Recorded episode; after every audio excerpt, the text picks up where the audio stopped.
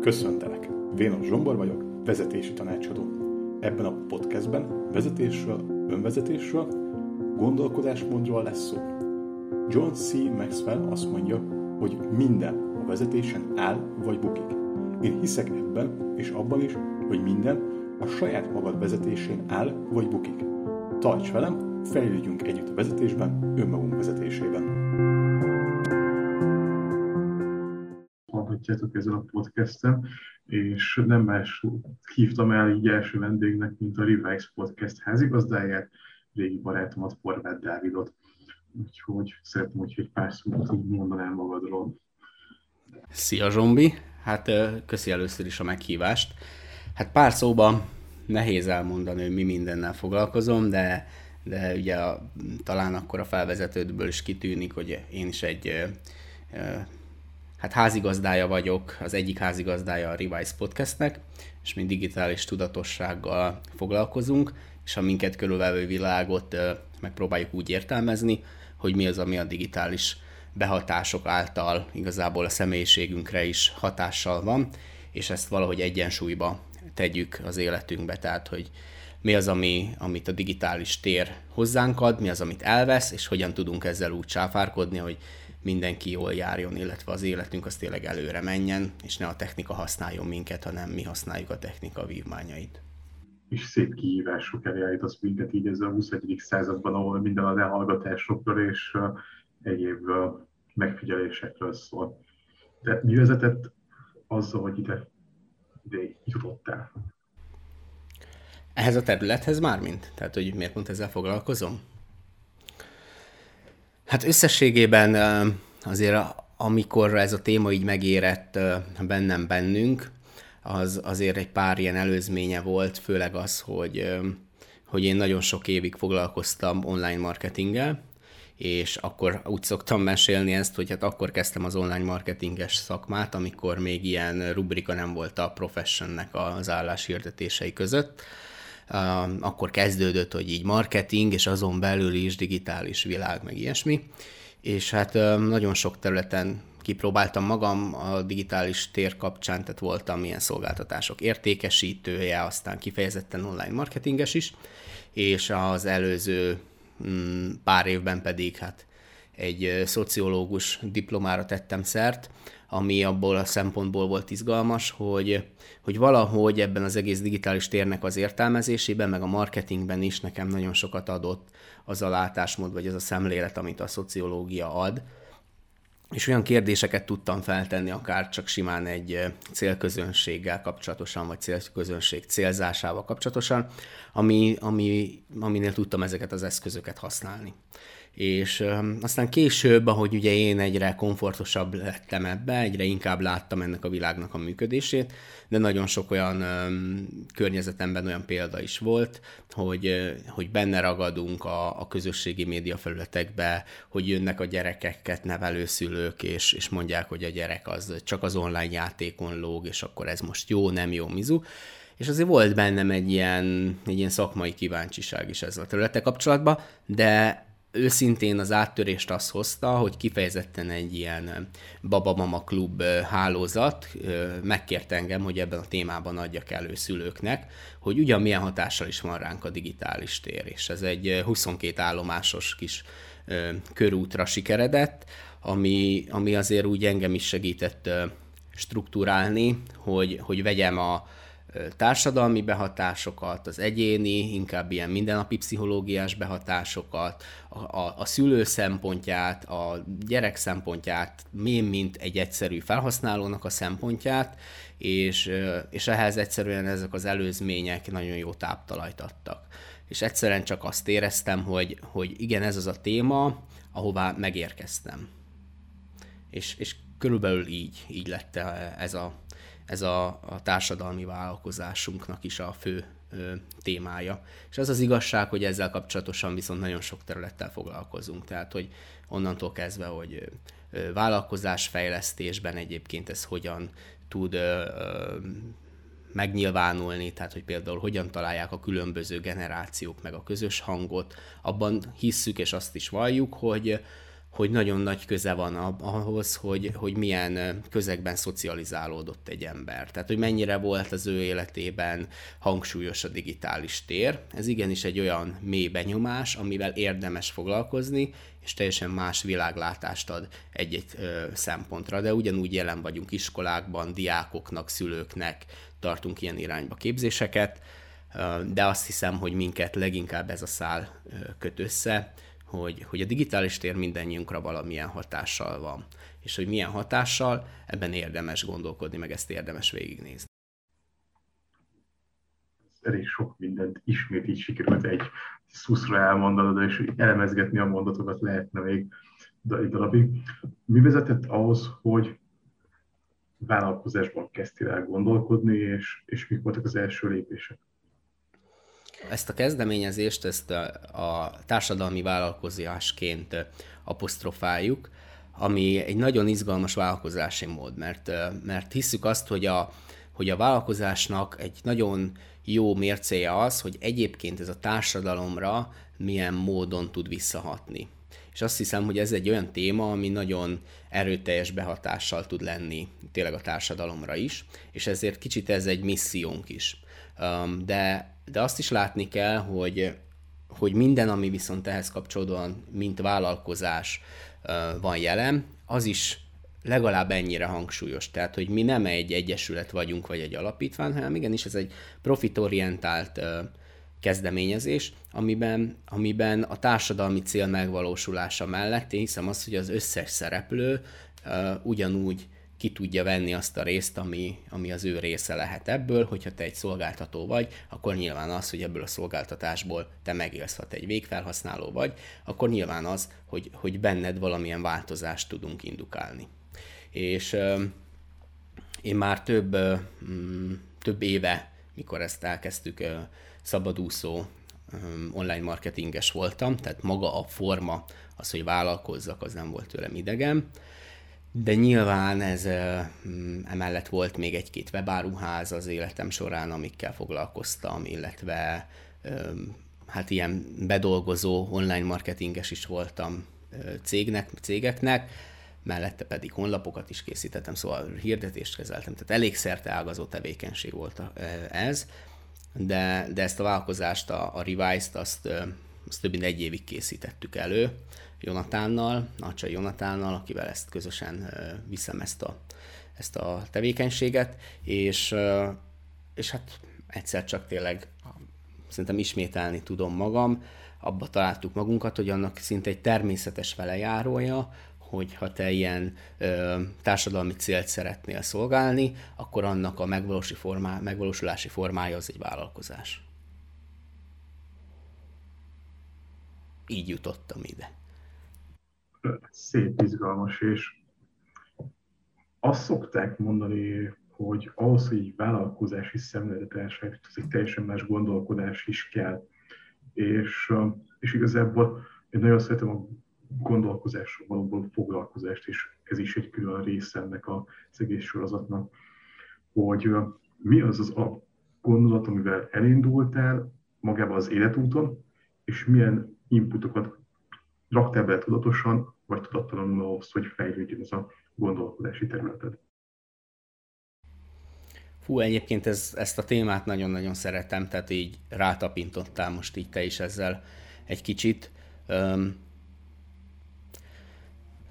mikor szociológus hallgató voltam, én már akkor ilyen szárnyi próbálgató, vállalkozó voltam, ugyanis hát szerintem egy nagyon jó szakmát választottam, a szociológiával, de nagyon gyorsan rá kellett jönnöm, hogy ennek azért a, a piaci megfelelése az nem biztos, hogy azokat a hát nem is tudom, nevezzük nevén, tehát azokat az anyagi vállalásokat tudja hozni, amit, amit én így szeretnék az életemben. Tehát egy közalkalmazotti bértábla a kezdőfizetése, hát az már akkor is elég, elég necces volt, hogy, hogy abból én, nekem van egy ilyen fixa ideám, hogy, hogy hogy azért mint családfenntartói szerepre is készülve később, meg, meg egyébként is, hogy milyen életszínvonalat szeretnék megteremteni magamnak, vagy azoknak, akikkel együtt élek. És akkor elkezdtem nézegetni, hogy akkor ez most hogyan megy tovább, és ennek egyébként szinte egy, egy folytatólagossága volt az, hogy, hogy a marketing az egy, az egy nagyon izgalmas társterület, de, de én akkor értékesítő is voltam egy időben, és én ingatlanokkal foglalkoztam, ingatlan értékesítő voltam, ami, amikben így emlékszem az első tréningjeink egyikén volt, hogy, a, hogy az akkori főnököm mondott egy olyan mondatot, hogy az értékesítés az attól ugye mindenki fél, hogy akkor fog menni, nem fog menni, tudom, nem, hideghívás, tehát tök idegeneket fel kell hívnod valahogy, egy időpontot egyeztetsz, stb. És azt mondta, hogy hát nézd, az értékesítés az egy olyan dolog, hogy van olyan ember, aki így születik, és van olyan, aki megtanulja. És ez a mondat engem nagyon erősen elkísért, akkor is, amikor vállalkozói szemléletre gondolkodom. Persze ez kellett az alöket is, hogy, hogy én azt gondolom, hogy egy elég jó táptalaj voltam, tehát hogy azért az értékesítés nem állt tőlem annyira messze, de hogy nyilván tanulnom kell, meg kellett akkor is e, ezen a területen is, de a vállalkozói szemlélettel kapcsolatosan is ez van bennem, hogy én, én nekem ebbe tanulnom kell, és folyamatosan tanulnom és képezni kell magam.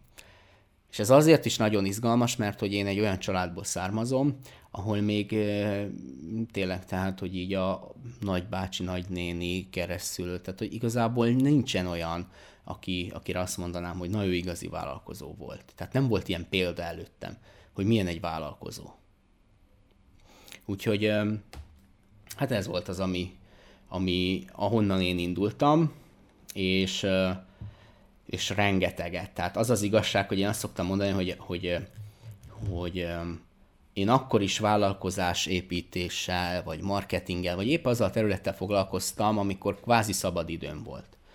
Tehát amíg, amíg valaki, nem tudom, sporthíreket olvasott, akkor én, én, én meg néztem a, nem tudom, KSH ingatlan jelentéseit, és hogy ilyen teljes abszurdnak tűnnek ezek a dolgok, de hogy szerintem kell a vállalkozói szemlélethez egy olyan jó értelembe vett kattanás, hogy főleg ha, ha, ha te kisvállalkozó vagy, és elindulsz ezen az úton, akkor olyan nincs, hogy te már rögtön úgy tudsz viselkedni, mint a harmadik szomszédod, aki nem tudom, 25 embert foglalkoztat, és neked csak négy órás munkahét tudod, tehát nekem, én arra vágyom, van ez a, van ez a szép idea, de hogy oda el kell jutni. Ja, hát nem tudom, hogy mit, mit fűzhetnék, vagy mire, vagy részleteibe kíváncsi, mert szívesen mesélek erről, csak nem akarom itt untatni azokat, akik valami másra vágynának ebben a témában. Ez érdekes, de igazából magának a gondolkodásának a fejlesztése az, az neked ilyen megrőződtség volt, és így hobbiként nézegetted a KSH, lakás és egyéb statisztikai adatokat, vagy tudatosan tettél ebbe ez irányba lépéseket, vagy inkább ezt választod, sem mint mondjuk egy sorozatot? Jó, azért, azért, azért senki ne feszítsen keresztre, tehát néztem én elég sorozatot az életembe, tehát nem, nem én voltam a vállalkozói mártír, sem is szeretnék ilyen képet festeni magamról, de azt, azt kell, hogy mondjam, hogy, hogy tehát egy erős hobbi, inkább, mint megszállottság. Illetve én mindig ilyen mindig ilyen, ilyen hogy mondjam, tehát ilyen új dolgokba belevágós arc voltam, hogy így megpróbáljam. És mai fejemmel egyébként néha vakmerő dolgokba vágtam bele. Tehát, hogy uh, én hamarabb értékesítettem a weboldal készítést a saját oldalamról, mint hogy értettem volna hozzá bármennyire is.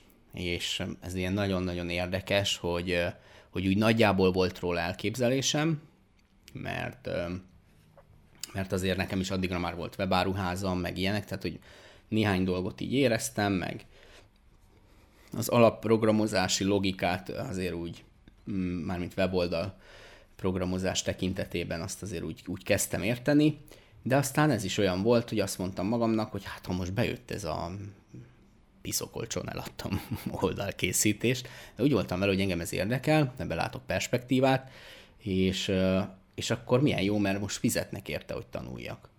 Persze okosan nem számoltam ki az óradíjamat, mert akkor a is óradíjjal sem vetekedett, ami azóta már nem is olyan rossz, de hogy akkor tájt azért nem volt annyira pesdítő életre hivatott az az óradíj, de igazából azt mondtam magamnak, hogy bármennyit is végül is tanulok, és pénzt kapok érte.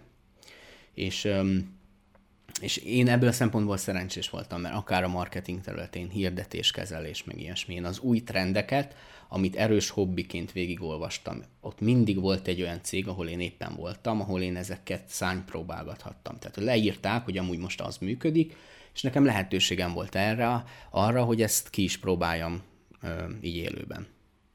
És talán ez a kettő adott mindig egy olyan löketet, hogy volt egy dinamikája, hogy vé, akkor, akkor, akkor amúgy, ha én még tanulok ezen a területen, akkor ha van egy ilyen táptalaj, ahol én ki is próbáljam, vessek ebben a témában, akkor ennek lesz lesz eredménye, és persze például az ingatlan szeretetem, az, az, az mondjuk izgalmas, hogy egy csomó embert körülöttem például arra egy olyan hatást lehettem, hogy elkezdtek olyanok is ingatlan befektetésben például gondolkodni, akik, akik előtte nem is gondolkodtak ilyenen. Nem azt mondom, hogy nekem köszönhetik, hogy azóta mondjuk megvettek valamit, de biztos, hogy egy, egy, egy ilyen behatás lehettem. Tehát vannak olyan területek is, ami meg mondjuk most már azt mondom, hogy csak ennyibe fulladt ki, de ebbe is beletettem azt a plusz erőforrást, hogy, hogy tanuljak erről a, az egész területről az a plusz erőforrás mindig egy lépéssel többet, ez megint egy olyan téma, ami hogy inkább elsajátított szokás, ami valami fontos egy, egy vállalkozás, de még szerintem egy alkalmazott életében is. És, és így kell meg feltétlenül meghatározni.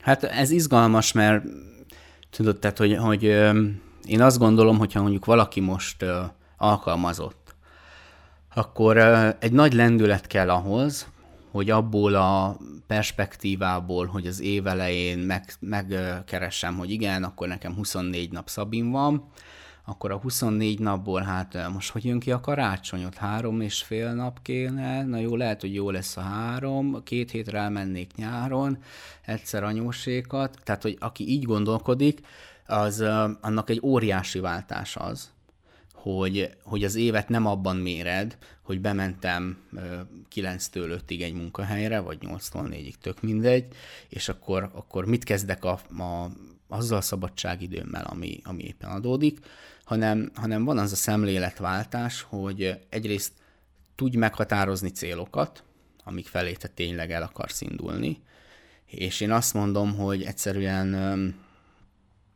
egy-két évet beleteszel egy területbe, akár az, hogy munka mellett csinálod, azon a területen eredmények fognak jönni. És el fogod tud legalábbis, ha még munka mellett is csinálod, akkor ha oda el fog vezetni, hogy egy döntési helyzetben legyél, hogy megértsd, hogy neked ebben van perspektíva, vagy nincs perspektíva. Üm, és közben az is igaz, hogy, hogy én vallom azt azért, hogy ebben van egy alkati kérdés is a vállalkozói lét kapcsán. Tehát, hogy vannak azok az alkatok, akik, akik kicsit nyitottabbak, izgák a mozgágák, nem tudom, belevágnak akkor is, ha még éppen nem ott tartanak, kell egy ilyen is, csak ez nem álljon, hogy mondjam, tehát, hogy ne egy lufit fújjunk. Tehát ez szerintem, meg az egész kezdjünk vállalkozásba, mert ez most divatos, mert nézd meg, ő is megél, mert düdüdü, ez meg a másik csapda. Tehát valahol kell ez a, ez a jó értelembe véve vakmerőség, hogy hamarabb adom el a honlapkészítést, mint honlapot tudok, de azért én tudtam azt, hogy ha, ha én megakadok a honlapkészítésbe, akkor, akkor például volt egy barátom, aki, aki ennek az egész történetnek a backupja volt. Tehát, hogy ahol én véget értem, ott tudom, hogy őt be tudtam hozni a történetbe, rengeteget segített szívességi alapon, tehát, hogy szerintem egyébként ilyen emberek, ha vannak mögötted, akkor merj egyáltalán bevállalni olyan dolgot. De hogy bevállalsz valamit, ami nincs holnap, nem leszek autópálya építő, mert azt se tudom, hogy érted, tehát, hogy, hogy hogy kéne ott a, nem tudom, úthengerrel végigmenni, és nincs is ilyen háttérkapcsolatom. Tehát szerintem egy ilyen, tehát ebből a szempontból azért okosnak kell lenni, van egy bátorság, de azért, azért az ügyfél, mindig azt vallom, hogy az ügyfél élmény az legalább azon a szinten legyen, mintha egy konkurenciádat bíztak volna meg. Ha ezt tudod biztosítani, és még nem vagy százszázalékosan a területnek a ö, akármilyen szakértője, vagy, vagy nem tudod olyan szinten te magad, de egyébként valamilyen háttér miatt ezt tudod biztosítani, akkor be lehet vállalni, és akkor el lehet indulni így. Egy picit elvittem a témát, ne haragudj, itt elfilozófálgatok itt a, a, a vállalkozói mindset. Szociológus éned az erőjön ilyenkor Na, feltette egy érdekes, hogy elkezdte az elejét úgy, hogy egy jó cél. De hogyan tudod definiálni, hogy mi, a, mi, a, mi számodra jó cél? Mármint amit kitűz a személy, aki vállalkozásba vágna? Hát a kettő között azért van különbség, hogy mi a jó cél, meg én hogyan, de belevágok mind a kettőbe akkor egy picit. Teljesen mindegy, a jó cél az miattad lesz jó cél. Tehát ez lehet az, hogy a 30 éves hitelemet uh, törleszteni akarom, ne legyünk álszentek, egy vállalkozói létbe az mindig benne van, hogy legalábbis annak a potenciájával indulsz el, hogy te jobban fogsz keresni amiatt, hogy magasabb kockázatokat vállalsz a piacon.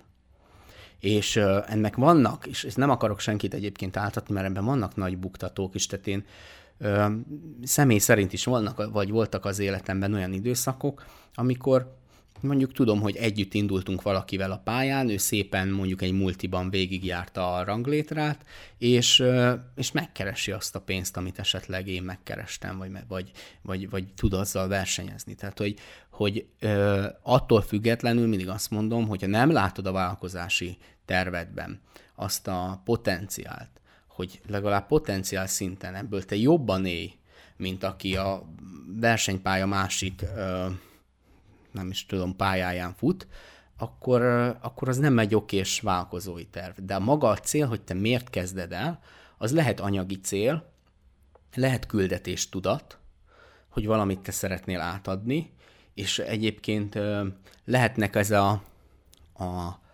megkérdezni magadtól, ezt nagyon szeretem, hogy mi az, mi az a terület, amivel akkor is foglalkoznál, hogyha semmit nem fizetnének érte.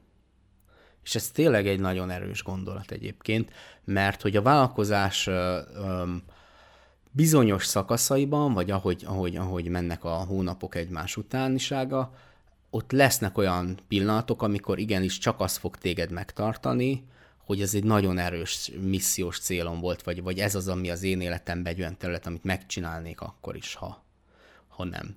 Szerintem induló vállalkozóknak ezek ilyen nagyon fontosak, és ha ezek össze tudnak érni, ha ebben van kapcsolódás, ha van az anyagi célodnál, a, a, az a misszió, az a tevékenység, amit te szeretnél végezni, itt van egy kapcsolódás, na akkor ez lehet egy olyan erős táptalaj, egy annyira erős cél, ami, ami elindít téged ezen, a, ezen az úton. Úgyhogy ez, ettől lesz jó cél a cél szerintem. És a saját életemben ezért nagyon-nagyon érdekes, hogy, hogy um, Nyilván megvan nálam is az anyagi, nyilván megvan, amiről a Revise kapcsán is beszéltünk, hogy azt érzem, hogy itt témában is összeértünk, de nyilván egyébként engem nagyon-nagyon érdekel maga a vállalkozás építés folyamata is. Ezért bennem van például egy olyan szabadság, tehát hogyha most belegondolok, eddig hát egy olyan kettő-három vállalkozási formában nagyjából ötféle vállalkozást vittem, vagy olyat, ami, tehát hogy szolgáltatás vagy termékértékesítés szempontjából így eltérnek egymástól. Tehát ilyen szempontból én hosszú távon is úgy képzelem el, hogy azért valamilyen szinten sorozatvállalkozó vagyok, ahol majdnem azt gondolom, hogy a maga a termék, az sokszor mindegy is lehet akár, de maga az, hogy ebben az üzletágban te helytáj, kitanulod annak az üzletágnak a sajátosságait, ez ad nekem egy belső töltődést, nekem egy kihívást, és ebből a szempontból én szívesen vágok bele különböző vállalkozói formációkba, vagy különböző témákat szívesen viszek. És így, így számomra így, így állnak össze azok. Nyilván mindig valamelyik terület egy határterületéhez ér, és abban a határterületben meglátok valami izgalmasat, és akkor szívesen belevágok. Ja, legújabb határterület, amit így előtt magad előtti bánc bele vagy, mifelé vonz most ez a határ? Hát anélkül, hogy óriási titkokat lelőnék, tehát, hogy most például van egy olyan kezdeményezésünk is, ami például a podcast gyártásba segítene olyanoknak, akik, akik teljesen az elejétől kezdik, tehát ebben van egy, egy, egy minimális mentoring segítség is, hogy, illetve maga az, hogy a gyártásban is mi tudunk segíteni, hiszen a saját podcastünk is most már azért két évad, körülbelül három ö, technikai felszereltségi szint után érkezik meg oda, ahol, ahol most tart, úgyhogy azért azt gondoljuk, hogy ezek olyan 44. podcastünket vettük fel épp a napokban, tehát ez ad egy olyan táptalajt, hogy azt tudom mondani, hogy ez neked ténylegesen egy gyorsító sáv lehet, hogy, hogy mi kiártunk egy utat, amit neked nem kell. Tehát ez például emiatt egy határterület, de ugyanez van egyébként így KKV business mentoringban, amiben pedig szintén egy ilyen határterület, és most egyéni tanácsadásként ilyesmiket már én így bevállalok, ahol az a, az a nagyon fontos, hogy megnézzük, hogy pont a, a te céljaid uh, hogyan struktúrálják ezt a, egy cégben, vagy egy cég mitől tud majd fennmaradni termék vagy szolgáltatás szinten, és ez onnantól, hogy termékfejlesztés, odáig, hogy marketing értékesítés, és a te helyed az egész cégben. Tehát ilyesmi témákon megyünk végig uh, olyanokkal, akikkel meg, meg személyesen most ilyen konzultációként ebben a, ebben a vállalkozásépítés mentoringban vagyok jelen, tehát ezek ilyen határterületek. Ami egyébként Tudod, hogy egy, ezt szoktam mondani, hogy azért az is egy vicces történet, hogyha valaki uh, úgy megnézné, akkor vajon, vajon mit látna, hogy akkor te vagy, aki semmihez nem értesz, vagy mindenhez értesz, de ha azt akarod magadról közölni, hogy mindenhez értesz, akkor azért nem rossz, hogyha oda elég jó referenciákat is gyűjtesz, tehát ezek is olyanok, amik um, egyenlőre kapcsolati tőkén vagy networkingen keresztül jönnek megkeresések, és ezekre szívesen vállal, ö, vállalkozom, de, de most például ebben azt mondom, hogy ahhoz, hogy azt elhit, hogy ehhez is értek, vagy meghallgattad ezt a podcastet, és akkor innentől semmi kifogásod nincs az ellen, hogy ezt elhidd, de az is lehet, hogy, hogy pont most mondod, te jó ég, ez a csávó csak tenyerel bele mindenbe, eszeveszettől. Csak én meg azt mondom erre, hogy nekem pedig van egy, tehát amit mondtam, hogy van egy, egy, egy természetes érdeklődésem, ami felé szívesen megyek, és hogyha erre van affinitás, meg azt látom, hogy ez tényleg segítség másoknak, akkor viszont ezekben a területekben nem. Belelátsz elmen egy csomó olyan területbe, ami más adott esetben nem tudott, mert hogy nem ez volt az érdeklődési területe. Így van, így van. Az önvezetés fogalma az neked így mit mond, vagy hogy így mit, mit jelentett a számodra? Um, hát az önvezetésről nekem egyébként valamiért így asszociációban rögtön a home office jutnak eszembe. Hát ha most valaki um, olyan irodai munkahelyen dolgozott az elmúlt egy évben, akkor egyébként én mindig azt mondom, hogy, hogy most nagyon jó, mert volt egy tapasztalatod arról, hogy milyen a, um, milyen a vállalkozói lét mert hogy a home office-ban mindenki meg tudja azt tapasztalni, hogy eszembe jut, hogy fel kéne raknom az ebédet főzni, vagy felporszívózni, de vajon azt megengedem-e? Ha igen, mikor? Ha megengedtem magamnak ezt a luxust, akkor vajon este hétkor is még a laptop fölött ülök? Ha este hétkor a laptop fölött ülök, akkor vajon én ilyen életet szerettem volna-e? hogy én este hétkor, míg a többiek a fröccsöt isszák a teraszukon, én a laptop fölött ülök. Tehát, hogy ebbe az önvezetésbe szerintem van egy jó adag önmagad felfedezése is, és utána valahogy meg kell találnod azt a saját egyensúlyt, ahogy te szeretnéd az életedet betáblázni vagy felépíteni. És hogy, hogy mi az, amikor cél, mikor minek van az ideje. Tehát egy munkanapban neked mikor, minek van az ideje. Azt a munkanapot ugyanúgy rendeznéd-e, ha te osztanád be, és senki nem kérne számon. Mert a számunkérés az már egy, az már egy másik fajta viszonyrendszert feltételez. Szóval valami ilyesmi az önvezetés számomra. Neked ebben mi az, ami leginkább kívást tud okozni? Hát Hát most ezt elmondom, akkor utána ki akarna hozzám jönni vállalkozásfejlesztős business mentoringra. Uh, viccet félretéve. Szóval, hogy um, azt gondolom, hogy, hogy például ez, ami nem, nem véletlenül hoztam ezt a példát, tehát például a napjaimnak a jó beosztása, annak, annak van egy dinamikája, amiben én, én okés vagyok, tehát hogy én úgy, úgy, úgy működöm, hogy, hogy egyébként szeretek sprintekben dolgozni. Tehát ha tudom, hogy van egy projektrész, aminek van eleje, van vége, akkor ott én nagyon szívesen felbolygatom az egész napi rendemet, vagy az élet berendezkedésemet. De azt látom, hogy ahogy változik az élethelyzeted, úgy kellően hát így reziliensnek kell lenned a körülményekre vonatkozóan, és, és tudnod kell úgy alkalmazkodni az egész témában, hogy, hogy ott is megtaláld a komfortot.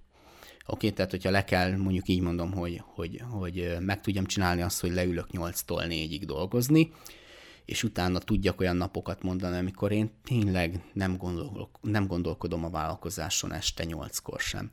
Mert a vállalkozásnál szerintem ez az, amit egyébként nagyon sokan elfelejtenek, hogy, hogy egyébként a te agyad az ezen kattog. És azok, akik hazavisznek úgymond munkát, alkalmazottként, nekik van erről sejtésük. És van egy csomó nagyon szerencsés alkalmazott, aki viszont tényleg leteszi ötkor a, a, munkát, és nem viszi ezt az egészet haza. Na és nekem ez a legnagyobb kihívás, hogy hogyan tudom úgy rendezni az életemet, hogy amikor ez tényleg hatékony, akkor kattogjak ezen, mert van olyan időszak, amikor hiába kattogsz te négy órát egy témán, semmi nem jut eszedbe, és egyébként meg nem tudom, lehet, hogy éppen túrázol, meglátsz valamit, és így bekattan egy olyan ötlet, vagy egy olyan öm, a vállalkozásoddal kapcsolatos teendő, vagy, vagy fejlesztendő dolog, ami meg hát hiába ültem volna ott öt napot, akkor sem. És ezt az önmagadat is tolerált ezekben a folyamatokban, anélkül, hogy bárki erről neked visszajelezne, illetve, hogy közben azért egy ütemet is üs, hogy mindig nem tehetem meg azt, hogy én hmm, feltettem a kezem lábam, mert nem jön magától a csekk vagy a fizetési utalás a hó végén. Egy kicsit nekem ez jutott eszembe, hogyha ha éppen benne vagy valamiben, akkor mint hogyha az aggódástól szokták javasolni, hogy hogy kezelt, hogy csak írd föl, hogy na akkor 20 percben csak egy, 5-20-ig csak aggódhatsz, másra nem foglalkozhatsz, és ez a 20 perces időintersálokban, hogy jó, akkor majd ebben a 20 percben foglalkozok ezzel a gondolattal vállalkozói étemben, vagy a vállalkozással, úgyhogy lehet, hogy ez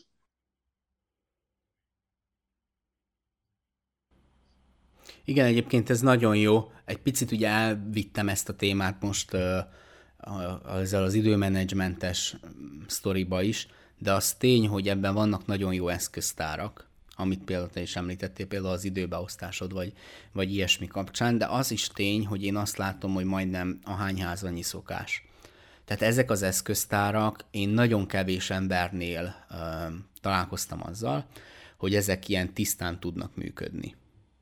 Tehát akármelyik módszertant is veszed, szerintem fontos, ez olyan, mint a, öm, engem kikapcsol mondjuk a főzés, de sokszor ihletés alapján változtatok recepteken.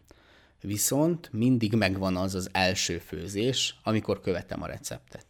Tehát, hogy egyszer főzzük már le azt, ami, ami le van írva, és aztán utána arról én elmondom a véleményem, hogy ez sós volt, édes volt, nem tudom, savanyú keserű, jobb lett volna több gyömbér bele, bármi.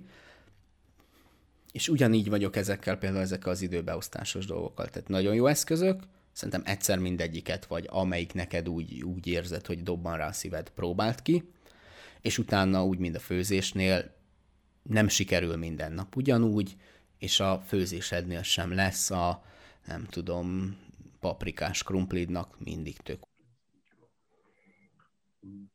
Szerintem nem titok, de hogyha titok, akkor a fél kivágjuk.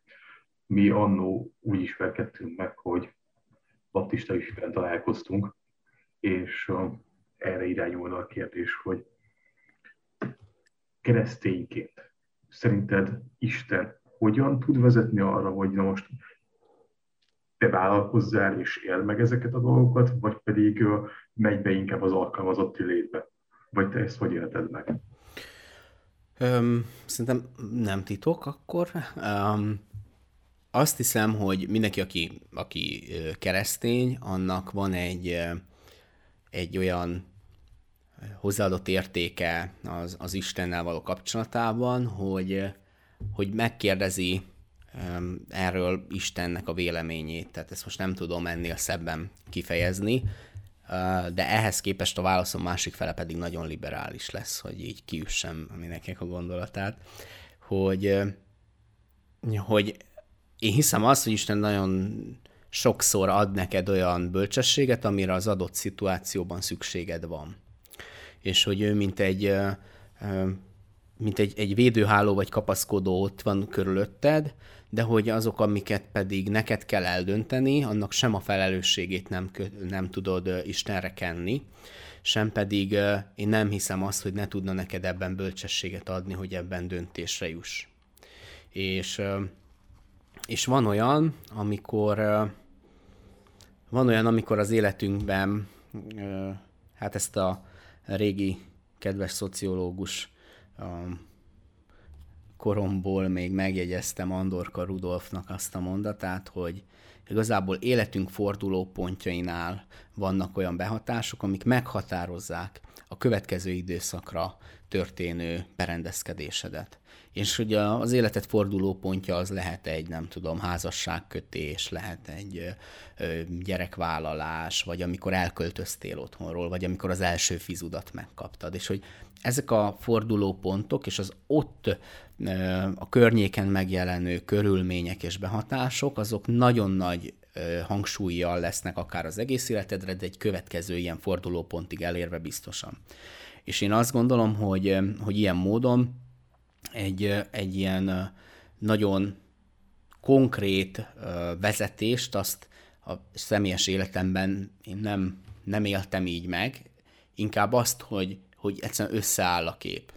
Tehát összeállnak a kis mozaik kockák, kirajzolódik belőle valami, és, és hogy inkább azt a támogatást éltem meg, hogy, hogy van bátorságom lépni is ebbe nekem ez a, a, a nem, tehát a, az Isten és a vállalkozásban szerintem inkább abban egy érdekes dolog a kereszténység, hogy, hogy milyen alapprincípiumokat teszel le az életedbe, amiket szeretnél ragaszkodni. És ebben szerintem van egy csomó ö, iránymutatás, ha csak arra a példára gondolok, hogy hogyha valaki elolvassa az evangéliumokat, akkor mondjuk Jézus mennyire bemutatja a szolgáló vezetést. És um, szerintem ezek olyan irányok, amikre viszont egyszer csak azt éled meg, hogy ez, ez a, ezt elfogadtad, beépül, figyelsz rá, de egy ponton automatikussá tud válni. És e, a, ezt az utat bejárni szerintem um, akkor a legkönnyebb, ha tényleg nem csak azt mondom, hogy egy ilyen, szeretjük most Magyarországról azt hinni, hogy ez egy keresztény ország, de hogy én azt érzem, hogy az értékeknek a miben léte, az akkor tud ténylegesen megerősödni, hogyha neked van egy alapprincípiumod, amit nem kérdőjelezel meg. És, és, és ennek, a, ennek az alapprincípiumnak például az a keresztény tanítás, az nem csak attól nem csalok adót, mert, mert, mert hogy az tilos itt, és nem csak ezért gondolom, hogy az adócsalás az, az, az nem jó, mert azt a törvény mondja, hanem azért, mert egy olyan értékrendet képviselek, aminek a végpontja az onnan ered, hogy, hogy én keresztény vagyok, és hogy a, annak a tanítása szerint én mi az, amit megtapasztaltam az életemben, és mi az, amit ilyen a módon szeretnék is beépíteni. És akkor annak egy teljesen más fennhangja van. Rivályzzal ti élen jártok annak, amit én nagyon hiányolok a mai keresztény társadalomban, hogy kevesen adunk hangot annak, hogy milyen értékrendet is képviselünk, és, és nem igazán van meg bármilyen területen az, hogy, hogy világítani tudunk és értéket átadni a közösségi médián keresztül. Úgyhogy érted, hogy mit akar, és hogy, hogy, hogy ti ebben mégis így azért bátran mentet, mertek előre menni, és, és hogy volt-e valami visszatartó erő ebben? Hát először köszönöm, hogyha te ezt így látod.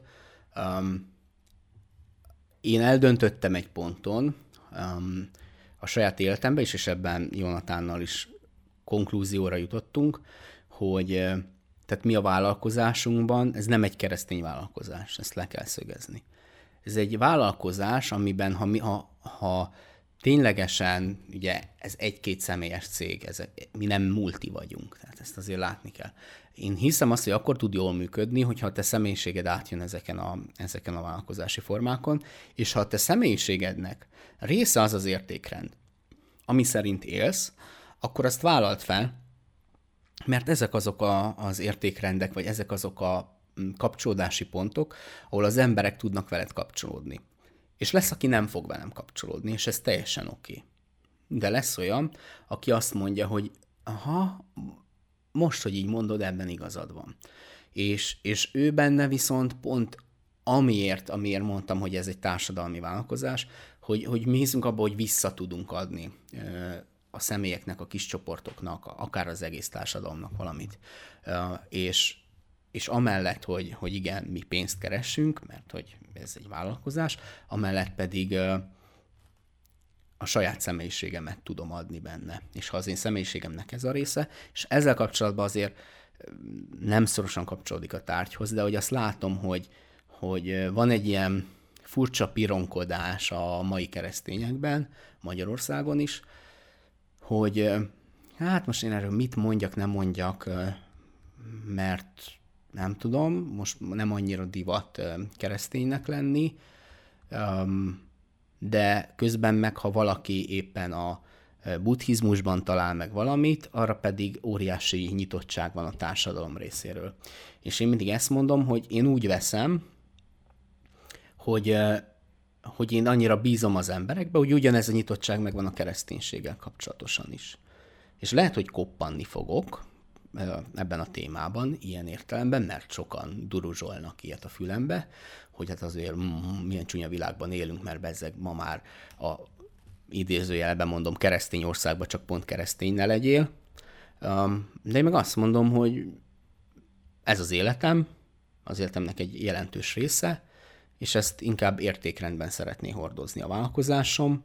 Ettől nem lesz keresztény a vállalkozás, ettől egy buddhistának, ateistának szerintem ugyanúgy tudok segíteni, de, de nem akarok más sem mutatni, mint ami én vagyok.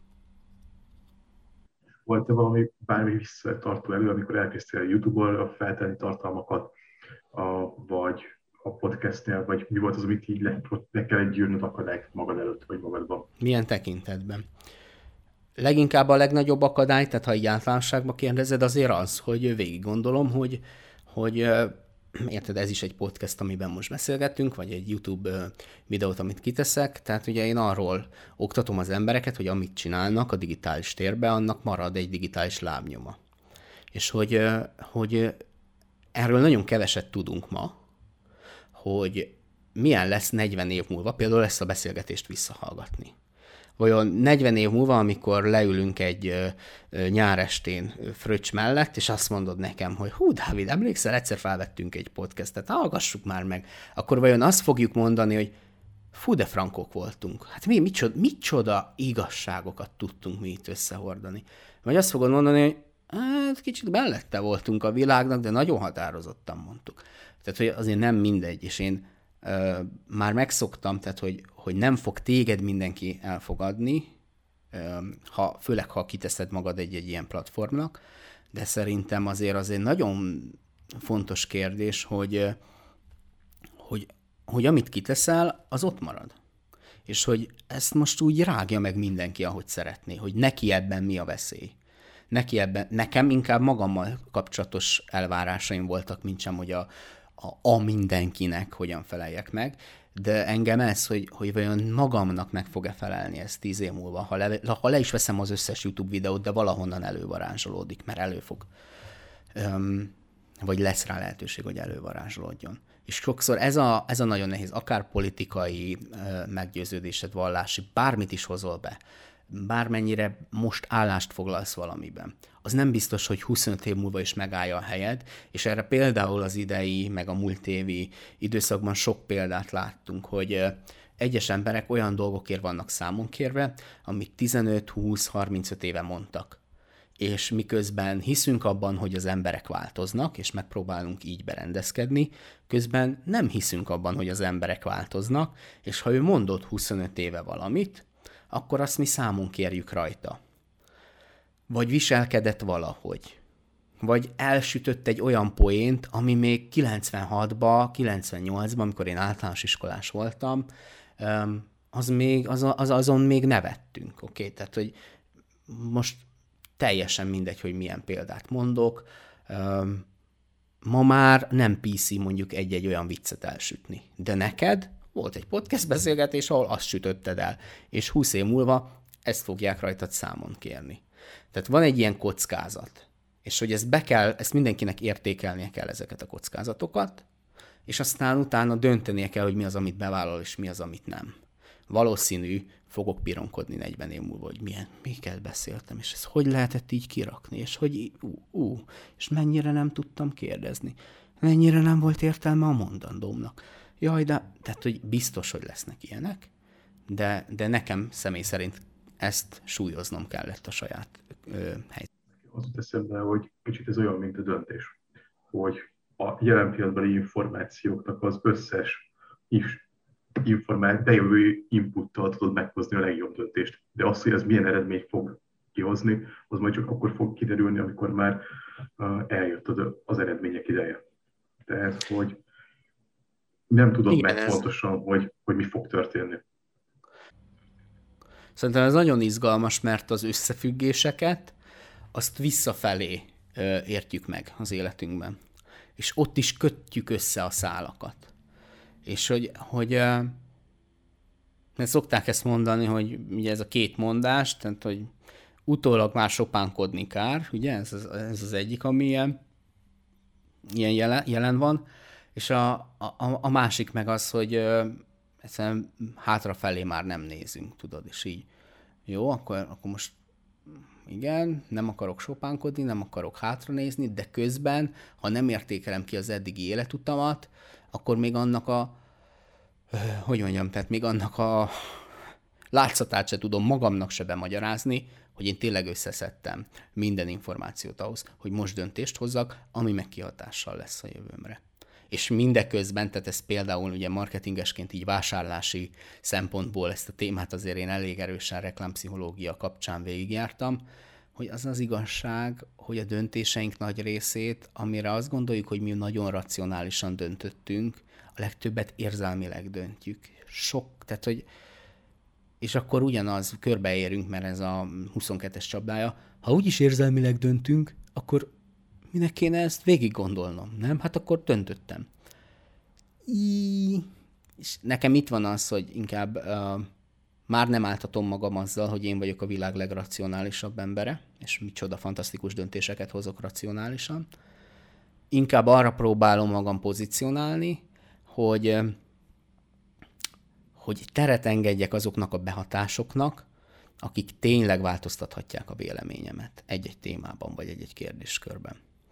Tehát emberek, körülmények, szituációk, megkérdezed a szüleidet, meg a legjobb barátodat, meg egyébként még egy tök távolit, vagy, és akkor azt gondolom, hogy, hogy hagyom azt, hogy ők érzelmileg is hassanak rám, nem csak időzévelben racionális szinten. Még egy kérdés. Mi az, amit most olvasol? Hú, hát van néhány könyv, amit így szimultánba próbálok forgatni. Ez most pont egy egyébként egy ilyen új javaslat volt, amit, amit most próbálok így megfogadni, hogy ne egy könyvet olvas, mert akkor abba néha így bele szakadsz, hanem, hanem mondjuk olvas több könyvet.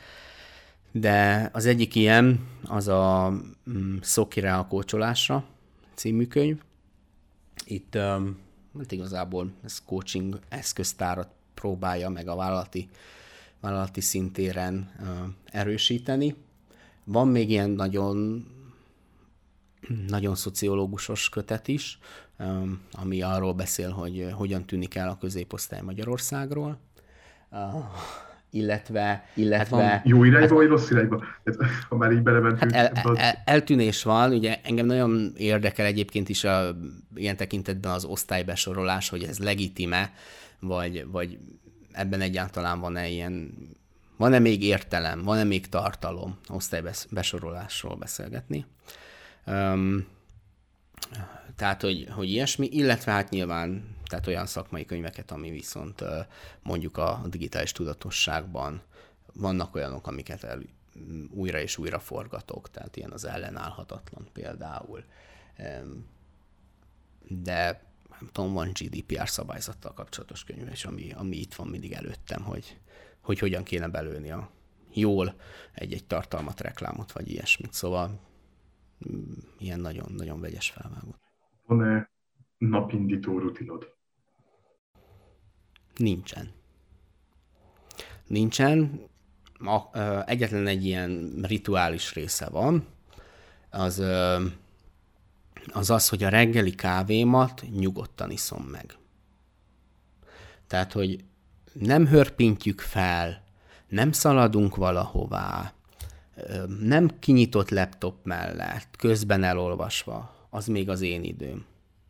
Okay? Tehát, hogy ez, a, ez az egyetlen ilyen, ami, ami, amire azt mondom, hogy még mielőtt nagyon beindulna a nap, egy reggeli után, ez is egyébként, hogy én reggelizem, tehát vannak ilyen, ilyen apróságok, az, hogy ilyesmi, hogy, hogy mit írok össze, hogy GDT-sd kell, vagy ilyen, nem, tehát hogy nincsenek ilyen, ilyen szintű rutin, rutinok, van egy inspiratív 10-15 percem, az általában a zuhany alatt van. Nekem az egy ilyen... Ezen sokat rögtök a családomba, mert hogy, hogy most egy, egyébként is egyedül élek, és akkor ezt így meséltem, hogy nekem annyira kell ez a reggeli zuhanya, hogy átgondolom a napomat, és izé, egyedül vagyok nyugiban, és miért egyébként hol vagy, meg kivel vagy. Tehát, hogy ez így viccesen, ha igen, jött, jött az osztás, de egyébként tehát azt mondom, hogy ott van egy olyan, hogy, hogy végig gondolom, hogy mi fog ma történni. És lehet, hogy tehát ez, ez, ez ebben a rutinban benne van. Tehát, hogy mi az én elvárásom a nappal szembe, és a kvázi rendszer, tehát amiben éppen benne vagyok, ott mi az elvárás, hogy ma mit kéne megtennem. És néha vannak nagyon jó ihleteim egyébként, hogy oh, ez így kéne, és úgy kéne, és tényleg olyan, ami már előző nap mondjuk két, két órát tanakodtam, megültem fölötte, beugrik valami, szóval így, ilyesmi. Hát nagyon szépen köszönjük, hogy ezt az időt nekünk szántad. Dávidot megtaláljátok a Revise-nál, és fogadjátok a digitális tudatossággal kapcsolódó tervékeket sok szeretettel. Hát köszönöm szépen, hogy, hogy itt lehettem, és még nagyobb megtiszteltetés, aki vette a bátorságot, hogy uh, időt szán az én gondolataimra. Ilyen töményen, meg ilyen ilyen, ilyen ágazóan izgalmas volt. Megköszönöm a, a kérdéseket, nekem is jól esett végig rágni magam rajtuk. Sziasztok! Sziasztok! Köszönöm, hogy velem voltál ebben a részben. Kérlek, küld el egy ismerősödnek, akinek szerinted fontos lehet ez az epizód. Ha tetszett, iratkozz fel, hogy ne maradj le a következő részekről. Látogass el a vénuszsombor.hu oldalra, ahol még több hasznos információt megtalálsz. Hamarosan ismét találkozunk.